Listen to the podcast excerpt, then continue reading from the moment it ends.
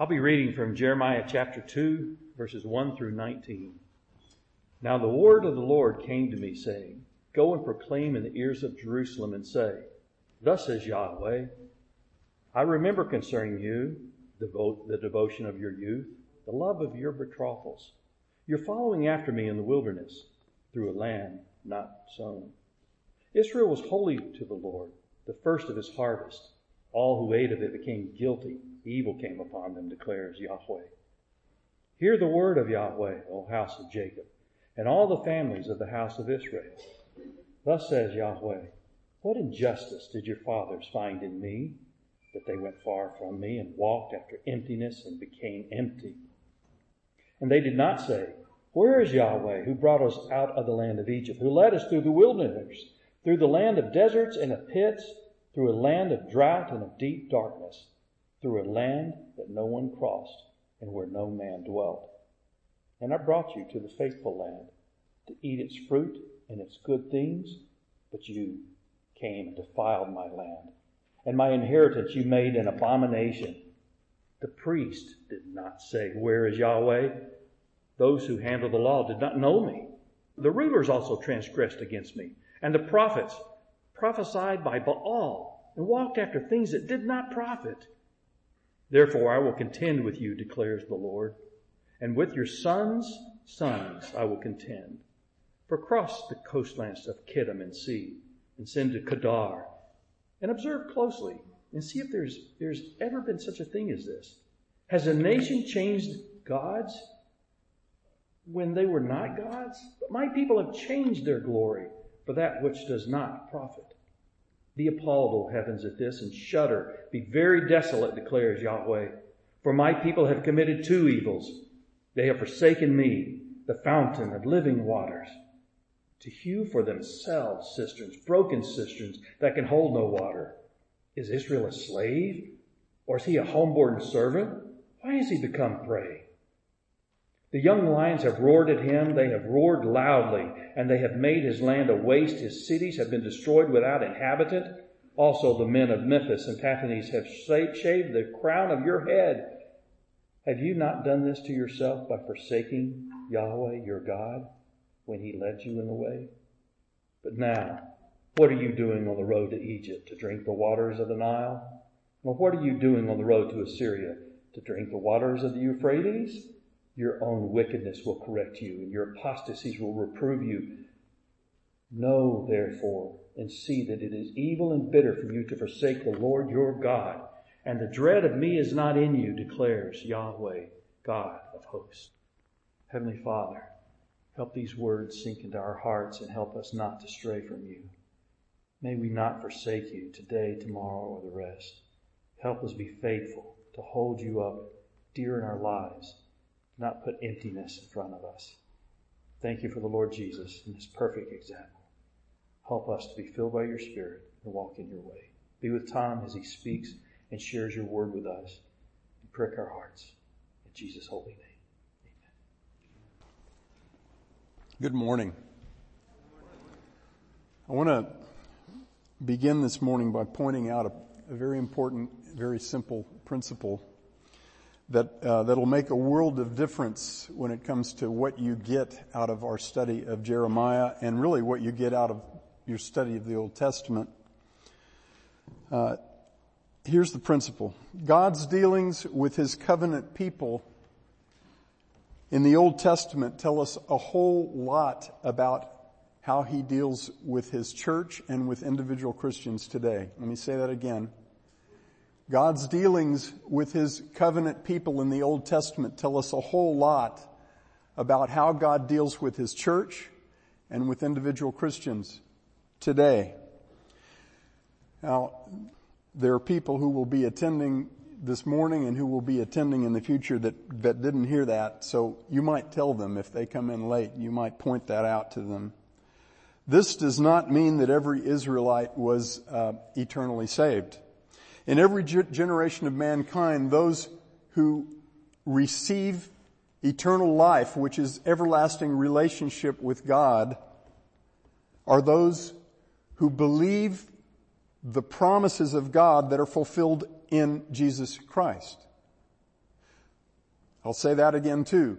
In every generation of mankind, those who are justified by faith, those who receive eternal life, which is eternal relationship with God, are those who believe the promises of God that are fulfilled only in Christ.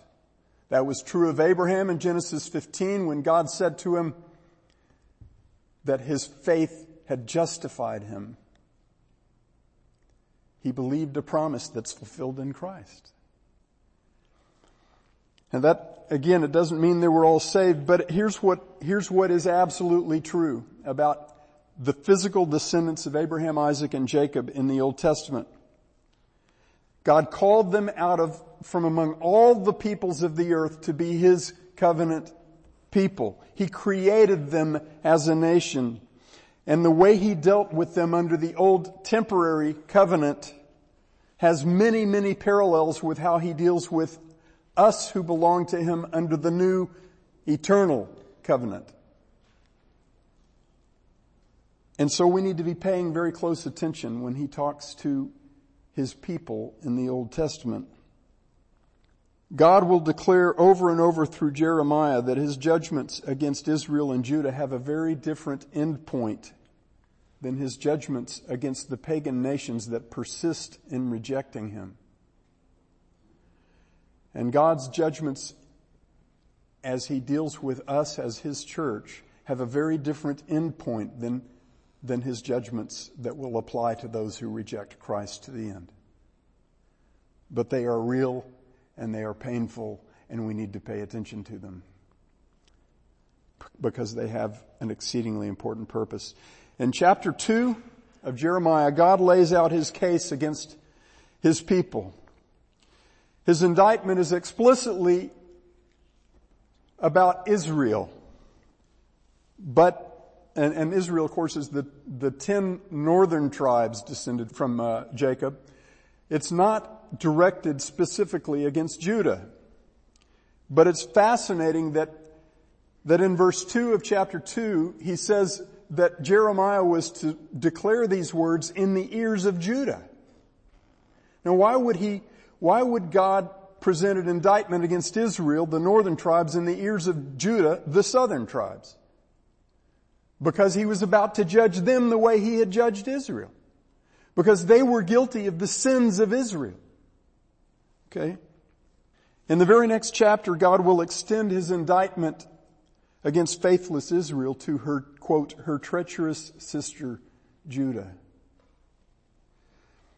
The sin of the first was the sin of the second, and the judgments against the first were the, were the judgments against the second. It was just different people that God used to execute those judgments. In verse 9 of chapter 2, God presents the real heart of his, his indictment. He says, Therefore I will yet contend with you, declares the Lord, and with your sons' sons I will contend. He's, he's declaring that he's going to make his case against his own people. The word contend is a, is a legal word. It's used was used often in courts of law in the ancient Near East. Some have said that uh, this book and this passage is uh, in effect about God taking his people to divorce court. And I, I agree with that characterization, but I think it would be easy to let that water down the force of what's going on here. Because nobody dies in divorce court. At least not usually. Throughout the Old Testament, throughout the Bible, life, real life, is defined as relationship with God. So if God ever permanently divorced those whom He has identified as His own people, that would, that would send us all right back into the status of being eternally condemned. Because what is condemnation in the Bible? What is hell as the Bible defines it? 2 Thessalonians 1 9. It is eternal separation from the presence of God and from the glory of His power. It's a break of relationship that lasts forever. Of course, those who do not know Christ never come into relationship with God, and those who do never lose relationship with God. The break between man and God occurred in the garden and has persisted ever since. Now, make no mistake, beloved, the accusations that God brings against his people in this opening indictment in the book of Jeremiah are accusations of crimes that are worthy of eternal condemnation. And make no mistake about this either. The crimes that you and I commit against God, you and I who belong to Jesus, that we commit against God every single day of our lives give God cause to be done with us and to utterly condemn us. And if you don't believe that statement, then I would urge you to go back to the scriptures and examine the holiness of God and the wretchedness of your sin. Because if you understand those two things, it will come as no surprise to you that you deserve hell every day. The only reason utter and everlasting destruction was not the outcome of Israel's rebellion against God, and the only reason utter and everlasting destruction is not the outcome of my many acts of rebellion against God now is grace. The only reason that our rebellious acts and thoughts and words against Almighty God do not result in our eternal condemnation is Christ. It is only because of the one who in this book is called the righteous branch of David, the one who is foretold in this book. It's only because of Jesus that our sins do not condemn us because we are condemned by every rightful uh, judgment of God. Now, God begins his indictment here by first presenting uh, a positive, and that is, he talks about how blessed Israel was before they apostatized. In verses 1 through 3, he speaks of his incomparable faithfulness toward his people and of their love response to him. He says, now the word of the Lord, Jeremiah says, now the word of the Lord came to me saying, go and proclaim in the ears of Jerusalem, thus says Yahweh, I remember concerning the devotion of your youth, the love of your betrothals, your following after me in the wilderness through a land not sown.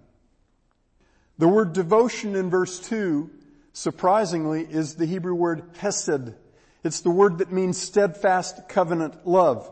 And it is very, very, very rarely applied to people in their response to God. It is almost always referring to God and His love toward His covenant people. He's the one who has steadfast covenant love. But in this very rare instance, God says of Israel, I remember concerning you the steadfast covenant love toward me that you had in your youth. The love of your betrothals, like the love of a bride who's waiting for her wedding day, the affection that she has for her husband. God had delivered Israel from harsh bondage in Egypt through mighty miracles. He had fed, fed them with manna from heaven and water from rocks as they, as they lived in the midst of a, of a barren desert. He had not let the shoes on their feet wear out for 40 years. And they weren't great shoes. He had proven his steadfast covenant love for them over and over and over. And for a time, they loved him back. They followed after God in the wilderness through a land not sown, and it had been exceedingly well with them. Of course, only a very gracious God would characterize Israel's obedience during those 40 years of wilderness wanderings the way God does through Jeremiah here. Because if you read Exodus and Numbers, you know that Israel grumbled and complained against God the whole time. But as a nation, they followed the pillar of cloud by day and the pillar of fire by night. Where he went, they went. They depended on Him utterly for protection and provision. And He was their only protection and their only provision for 40 years. In the final chapters of the book of Exodus during the time that the tabernacle was being constructed, it's the one and only time in the entire history of Israel in the, in the Old Testament where God says that they did just as He commanded. Over and over, He says they did just as He commanded. It was a marvelous time in their history. And they enjoyed an unrivaled place among all the nations of the earth as God's own treasured possession. Jeremiah 2 verse 3 says Israel was holy to Yahweh, the first of his harvest. That's an amazing statement. The first of his harvest. God had said when he called Jeremiah to minister on his behalf in chapter 1, he said, I have appointed you as a prophet to the nations, not just to Israel, but to all the nations. And now he's saying, Israel was the first part of my harvest from mankind. When Israel actually followed the one true God, they had the God of armies as their protector, as their fortress, as, as their armies. Verse 3 says that all who ate of the first fruits of God's harvest became guilty and evil came upon them by the hand of Yahweh himself. That means everyone who tried to take about a bite out of God's harvest, God's people, he bit them back. Big time. During their wilderness wanderings, none of Israel's enemies was allowed to harm them. And friends, they were surrounded by enemies. They were wandering through a desert surrounded by all kinds of enemies. But nobody harmed them.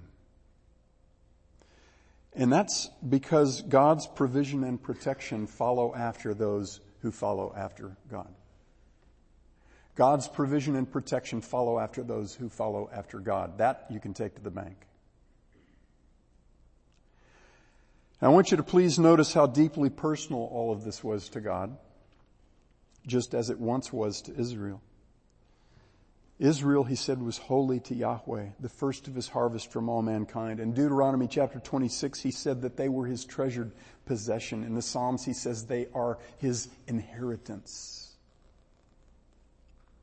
They were to be a kingdom of priests through whom he would mediate the true knowledge of the one true God to all the nations of the earth. Nations that had begun with that knowledge, but had long ago abandoned God. And it was love for God that had so, who had so marvelously loved them that propelled Israel to follow him through a desert wilderness. God called it the steadfast covenant love of their youth, the love of their betrothals. It was a relationship with love that propelled covenant devotion in both directions. God's love for his people and in response, his people's love for him. 1 John 4, we love because God first loved us. And beloved, God is not the one who changed. In verses 4 through 8, God through Jeremiah exposes the root of Israel's apostasy, of their turning away from God. And in a word, the root of their apostasy is thanklessness. Listen again to verses 4 and 5. Hear the word of the Lord, O house of Jacob, and all the families of the house of Israel. Thus says the Lord, What injustice did your fathers find in me that they went far from me? and walked after emptiness and became empty. The word emptiness verse 5 is the word that's often translated vanity in the Old Testament. It's a great word. At its core, it, it basically means mist, vapor. It speaks of something ephemeral, like a, a tiny puff of wind or a breath a fleeting vapor that has no substance that's gone as soon as it appears.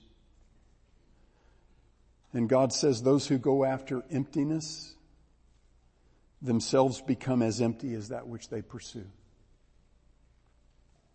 Instead of fulfillment, that's a great word, fulfillment. It's redundant.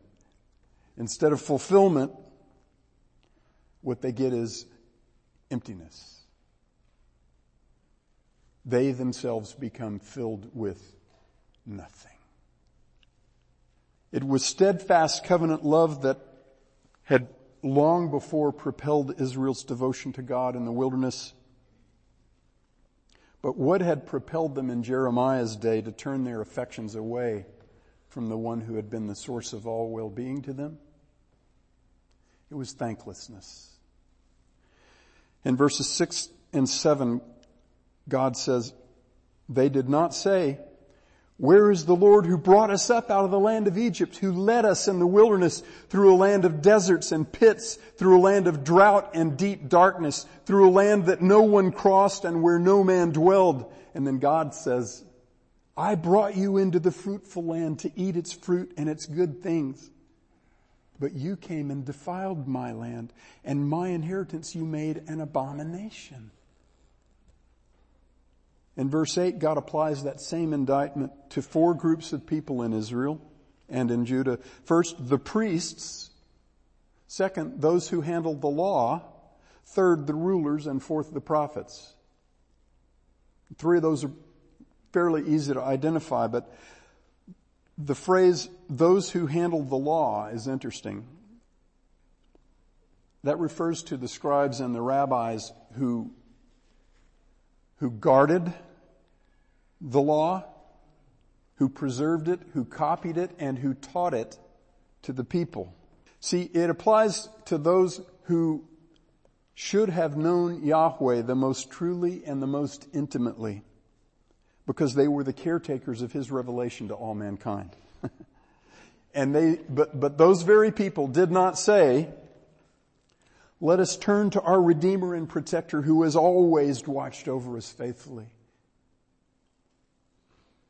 They and the rulers and the prophets all turned away to follow after things that do not profit.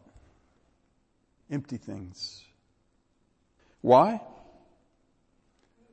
Because they didn't recount and remember the things that God had done for them. They were thankless. There was no gratitude. If you trace the turning away from the one true God back to its root, you will always find ingratitude. And if you trace joy in God and faithfulness to God back to its root, you will always find gratitude, thankfulness.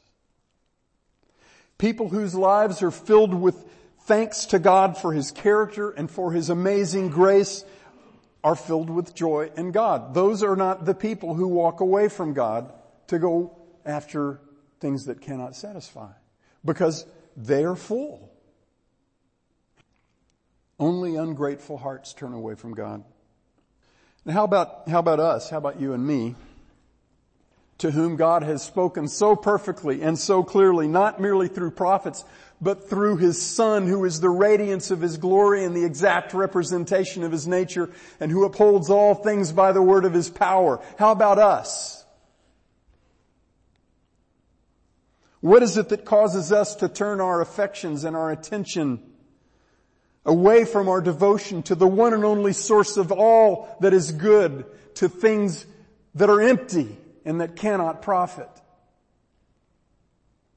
It's thanklessness. What makes Christians joyless?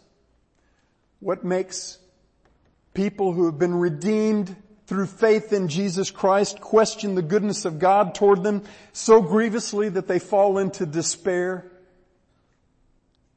Thanklessness. See, it's not the absence of well-being from the hand of God. If you belong to God, that never happens. It's never the absence of well-being from the hand of God. God has lavished upon every child of His the unfathomable riches of Christ. Read chapters 1 through 3 of the book of Ephesians if you want to know what He gave you. That nobody can take away from you. And, and if you go look at those riches, you'll find that none of them have anything to do with your circumstance here during this brief time on earth. And yet they are, it is a treasure trove with no comparison to anything else. It is well-being of the highest order and it is eternal. What makes Christians joyless and despairing is never the absence of well-being from the hand of God. It is the denial of the well-being that we have received from the hand of God. It is thanklessness. And that's why thankfulness is so very vitally important in the life of every believer and in the life of his church. And we'll come back to that shortly. The root of Israel's apostasy is thanklessness and the fruit of Israel's apostasy is adultery, infidelity. And it is that fruit that God lays out in verses 9 through 13 as the condemning evidence in his ironclad case against his own people. God says, therefore I will contend with you and with your sons' sons I will contend. For cross to the coastlands of Kittim and see and send to Kedar and observe closely. He's talking about long distance from east to west and see if there has been such a thing as this. Has a nation changed gods when they were not gods? But my people have changed their glory for that which does not profit. Even the pagan nations that surrounded Israel and Judah were at least consistent. The gods that they worshiped were no gods at all. They were the fabrication of their own hands. But they didn't change gods. They, they may have been fools, but they were steadfast fools. They didn't bounce around from one set of gods to another. Israel, on the other hand, seemed to know nothing of fidelity, of steadfastness, of faithfulness to the God who had proven himself over and over through many miraculous interventions in their history. Tangible, visible, real world interventions. And just as with many of the other indictments found in the Old Testament, God in this passage calls a lesser part of His creation to bear witness against the pinnacle of His creation for their high-handed sin against Him. He says, be appalled, O heavens, verse 12. Be appalled, O heavens, at this and shudder and be very desolate, declares Yahweh. The irony here is pure genius. God's people, the pinnacle of the pinnacle of His creation, had turned away from Him to worship and serve the works of their own hands that they made out of things God made. And they created them in the image of other things that God made. And so God calls the things that He made to bear witness to their boundless foolishness. It's as if God is saying, okay, so you're going to worship the objects in the heavens? As if they're your gods. They know who I am. They proclaim my glory. Psalm 19, first two verses. The heavens are telling of the glory of God and their expanses declaring the work of his hands. Day to day pours forth speech and night to night reveals knowledge of what?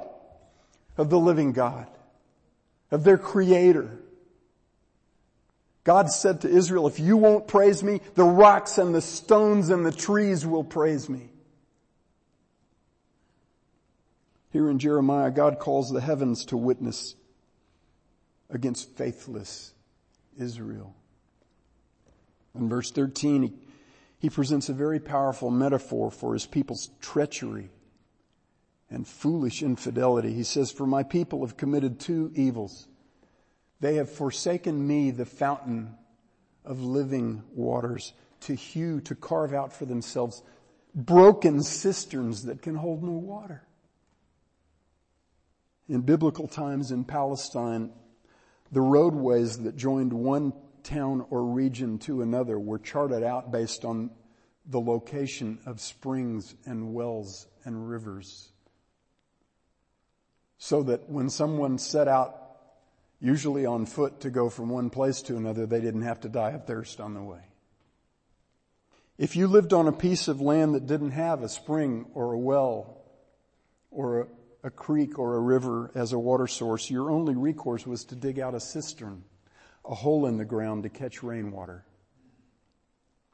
But one of the painful ironies about cisterns is that in the summer, as the ground heats up, and the need for water becomes more and more critical, cracks form in that hole that you dug in the ground and the water goes out. And no matter how hard you try to seal them, the cracks come back because the ground shifts. I guess the foundations there are like the foundations in Dallas. And it becomes almost impossible to keep rainwater in a hole in the ground when you most need it. Here in God's formal indictment in this case against his people, he draws a, a contrast that's supposed to be very stark. A contrast between the pathetic, leaking cisterns that men dig for themselves with their own hands and the fountain of living waters. The boundless, endless fountain of life. This passage always makes me think of John chapter 4 when Jesus very very, in a very calculated manner, worked it out so that he could have a one-on-one interaction with a woman at a well, a Samaritan woman. He sent 12 men to get provisions for 13 men for two days. Think about that for a minute. So he could be alone with this woman. That well was a far better source of water than the cisterns that God is talking about here. But Jesus reminded the woman at the well that anyone who drank water from that well would have to keep coming back day after day. And it was high noon and he was talking to her. It was really hot. But whoever drinks from the wellspring, the overflowing fountain of living waters, never thirsts again. That's what he told her. The contrast that God presents in Jeremiah 2 is between overflowing abundance and abject poverty. See, when we turn our affections and our attention away from God and turn instead to things that He has made, including people, we don't get something less good than we had before. We go from having everything to having nothing. An empty hole in the ground. And then somehow we tell ourselves that things are better than they were. Beloved, this is not God's accusation against the pagan nations. This is his accusation against his covenant people who had beheld and known and experienced the goodness of their God and then turned away from him to follow after mist. It's significant that this indictment is presented in the opening chapters of Jeremiah's writings, which were most likely during the reign of King Josiah. He was one of the, the very rare good kings in Judah. 2 Kings 23:25 says of Josiah, before him there was no king like him, who turned to Yahweh with all his heart and with all his soul and with all his might. Does that sound familiar? What did Jesus say was the greatest commandment from Deuteronomy 6? To love the Lord your God with all your heart and with soul, all your soul and with all your might. He says Josiah did that. And it says, nor did any arise like him after him. But listen to the very next verses in that same passage in 2 Kings 23. However, Yahweh did not turn from the fierceness of his great wrath with which his anger burned against Judah because of all the provocations with which Manasseh had provoked him. Manasseh was Josiah's grandfather. And Yahweh said, I will remove Judah also from my sight as I have removed Israel. That means he's going to send them away into exile. And I will cast off Jerusalem, the city which I have chosen, and the temple of which I said my name shall be there. The place he created to dwell in the midst of his covenant people, he would destroy it. God knew that the heart of Josiah was not the heart of those over whom he reigned. People generally get the rulers they deserve. Judah did not deserve Josiah. They deserved his wretched grandfather, Manasseh. The king who made the apostasy of any king before him look like child's play. One of the most amazing things in the whole Bible is the fact that at the end of his life, Manasseh turned to God and God covered him with his grace. But God didn't forget how the heart of Manasseh during his rebellion found its way into the hearts of the people. It really goes the other way. It goes from the ground up, not from the top down. We get the rulers we deserve. Verses 14 to 19, God reveals the cost of Israel's apostasy. Blessing turned to curse. Having presented the heart of his case against Israel, the root of their apostasy and the very essence of their apostasy, which was spiritual adultery, God now proceeds to set before Judah the cost that Israel had paid for turning away from God to look elsewhere for well-being. He does this so that Judah might be warned and not repeat the same thing, not stay on the course they were already on. Verse 14, God says, is Israel a slave or is he a homeborn servant? Why has he become a prey? The young lions have roared at him. They have roared loudly and they have made his land a waste. His cities have been destroyed without inhabitant. Also the men of Memphis and Tahpanhes have shaved the crown of your head. Memphis and Tahpanhes were important cities in Egypt. In the time leading up to Josiah's reign in Judah, the power of the Assyrian, the, the massive Assyrian kingdom had, had declined. They were fighting so many enemies that they just started to be whittled away. And the ancient kingdom of Egypt had seen an opportunity and they had stepped in to take advantage.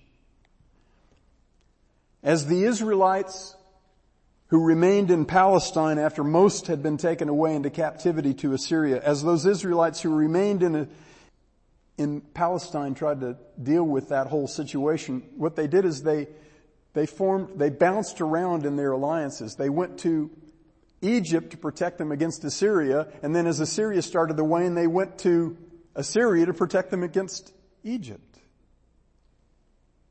But you know where they didn't go? They didn't go to the one and only protector that they had ever actually had. Later in Jeremiah, we see that Judah follows Israel's example. Chapter 43, they looked to Egypt for protection instead of going to the one who had only ever been worthy of their fear and their trust. Having posed the piercing question, why has Israel become a prey to all these other nations? God then answers the question himself, and he uses a word play in verses 17 and 18 on the word road. Derek should know that Hebrew word because the Hebrew word for road or way is derek. He says, have you not done this to yourself by forsaking Yahweh your God when he led you in the way? But now what are you doing on the way, same word, to Egypt, to drink the waters of the Nile? What are you doing on the way to Assyria, to drink the waters of the Euphrates? Israel had sought security by turning to pagan nations that knew nothing of Yahweh instead of by turning to Yahweh. But those very nations to which they turned, turned on them and laid waste to their cities and carried their people away into captivity. So now God issues a divine I told you so. God gets to do that. He declares in no uncertain terms that the terrible destruction that Israel had suffered at the hands of their enemies was their doing, their own doing. They had done this, this to themselves by forsaking Yahweh, their God. He had led them in the way, in the path of miraculous blessedness and fullness. But they had chosen a different way. A different road he says to him, what are you doing on the road to Egypt to drink the waters of the Nile? What are you doing on the road to Assyria to drink the waters of the Euphrates? The Nile and the Euphrates were the lifelines for Egypt and Assyria, but they were no, they were no rival to the fountain of living waters. Those rivers could not provide relationship with the eternal God. And that's what real life is. So the only thirst that, that absolutely compellingly must be satisfied is the thirst after God. Israel's dependence on those other waters, their pursuit of those other waters turned out to be of no greater benefit to them than if they had dug holes in the ground that leaked. But they had a far, far bigger problem than Egypt or Assyria. Because the only one who had ever been worthy of their fear or of their trust was Yahweh. In verse 19, God, them, God brings them around to the true cost of their apostasy. Verse 19 is critical. Here's the true cost of their apostasy. Your own wickedness will correct you and your apostasies will reprove you. Know therefore and see that it is evil and bitter for you to forsake Yahweh your God. And the dread of me is not in you, declares Yahweh of hosts. Now, this is an amazing phrase at the end here. It's the same phrase that Jeremiah used when he said to God that, that he wasn't sure God could use him. It is, it is Yahweh Adonai Sabaoth. It is the sovereign, is Yahweh the sovereign God of armies. Yahweh, this, I am the sovereign God of armies. He says, the dread of me is not in you. Israel's problem was never Assyria or Egypt, and Judah's problem was never Nebuchadnezzar and the Babylonian army. Those nations and those kings were nothing but instruments in the hands of the only one that God's people ever had cause to fear, or that anyone ever has cause to fear. The real cost of Israel's apostasy was that they turned their Redeemer into their enemy. And yet the dread of him was not in them. And the cost of that miscalculation turned out to be far greater than they had ever imagined. It always is. They looked everywhere for security and provision except to the one who had always been the only security and provision they had ever had. And what they threw away was all of both. Because all true security and all true provision comes from only one place. James 1:17 says, Every good thing, every good thing, and every perfect gift is from above, coming down from the Father of lights, in whom there is no variation or shadow of turning. What do you get when you turn away from the one and only source of every good thing? You get no good thing. However good that other thing looks, it's mist. It's just mist. That's guaranteed. Staying out of waterless cisterns. Abandoning steadfast devotion to God to go after anything or anyone else is insanity of the highest order. Because it absolutely guarantees that you will go from blessed to cursed. We all engage in that insanity at some level. I certainly have that doesn't make it any less insane. God was talking in this passage to his covenant people, and right now God is talking in this passage to his covenant people. The covenant that seals all who trust in Jesus Christ into perfect union with him for all eternity is far, far greater than the covenant that bound Israel and Judah to God in the Old Testament. This covenant, the new covenant, is the completion of that one the perfection of that one. But even we who are heirs of the new covenant are prone to wander. We're still prone to turn our affections and our attentions away from God to look for well-being in the holes that we dig in the ground, in things that cannot profit, in things that are completely devoid of any good. And so we need to pay close attention to this indictment. The cost of turning our attention and affection away from God to anything that He has made, including people, is a cost that we cannot afford. No created thing can ever separate us who belong to Christ from the love of God which is in Christ Jesus. But His love is a fiercely protective love. That's the best thing that is true of us and depending on what we do with it, it can be the worst thing that is true of us. God is a righteously jealous God who has no intention of leaving us to our own devices when we turn away from Him to go after mist. He will faithfully put great, big, gaping cracks in our cisterns so that all the water goes out and we find nothing. We find no satisfaction in them. Do you wonder why when you are going after things that are not God, why it usually goes really lousy? That's because God is a loving Father. It would be far better for us if we never dug those holes in the ground in the first place. If with childlike faith we would simply rejoice in the fountain of living waters. At the root of every heart that is devoted to God is steadfast covenant love toward Him because of His steadfast covenant love toward us in Jesus Christ. At the heart of every joyful Christian is gratitude. It is a mindset that is fixed upon the blessedness that comes from God that we didn't deserve.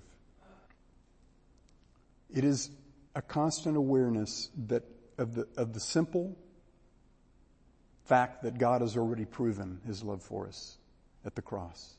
If he never did one single other thing for any of us that he has saved except send his son to take our place and die for us that we might be forgiven of sin and given eternal life and granted relationship with him forever, we would have cause to rejoice every second of every single day of our lives and never to complain about anything. We don't have to look around for another road, another way to get to well-being. Jesus is the way, the truth, and the life and the well-being into which he has already brought us is eternal relationship with the source of every good thing and every perfect gift. I'll close by reading four short verses from Colossians 3 that tell us as a church and as Christians how to stay, how to stay in the place of perfect blessedness and to call each other to stay there too. Colossians 3 verses 14 to 17. You know them. Beyond all these things, put on love, which is the perfect bond of unity. And, and as I read these, listen for thanks. Listen for the word thanks. And let the peace of Christ rule in your hearts to which you indeed were called in one body and be thankful. Let the word of Christ richly dwell within you with all wisdom, teaching and admonishing one another with psalms and hymns and spiritual songs, singing with thankfulness in your hearts to God. And whatever you do in word or deed, do all in the name of the Lord Jesus, giving thanks through him to God the Father. Dear Father, make us that kind of people. Make us those kinds of followers of the one true, beautiful, gracious God. We ask it in Jesus' precious name. Amen.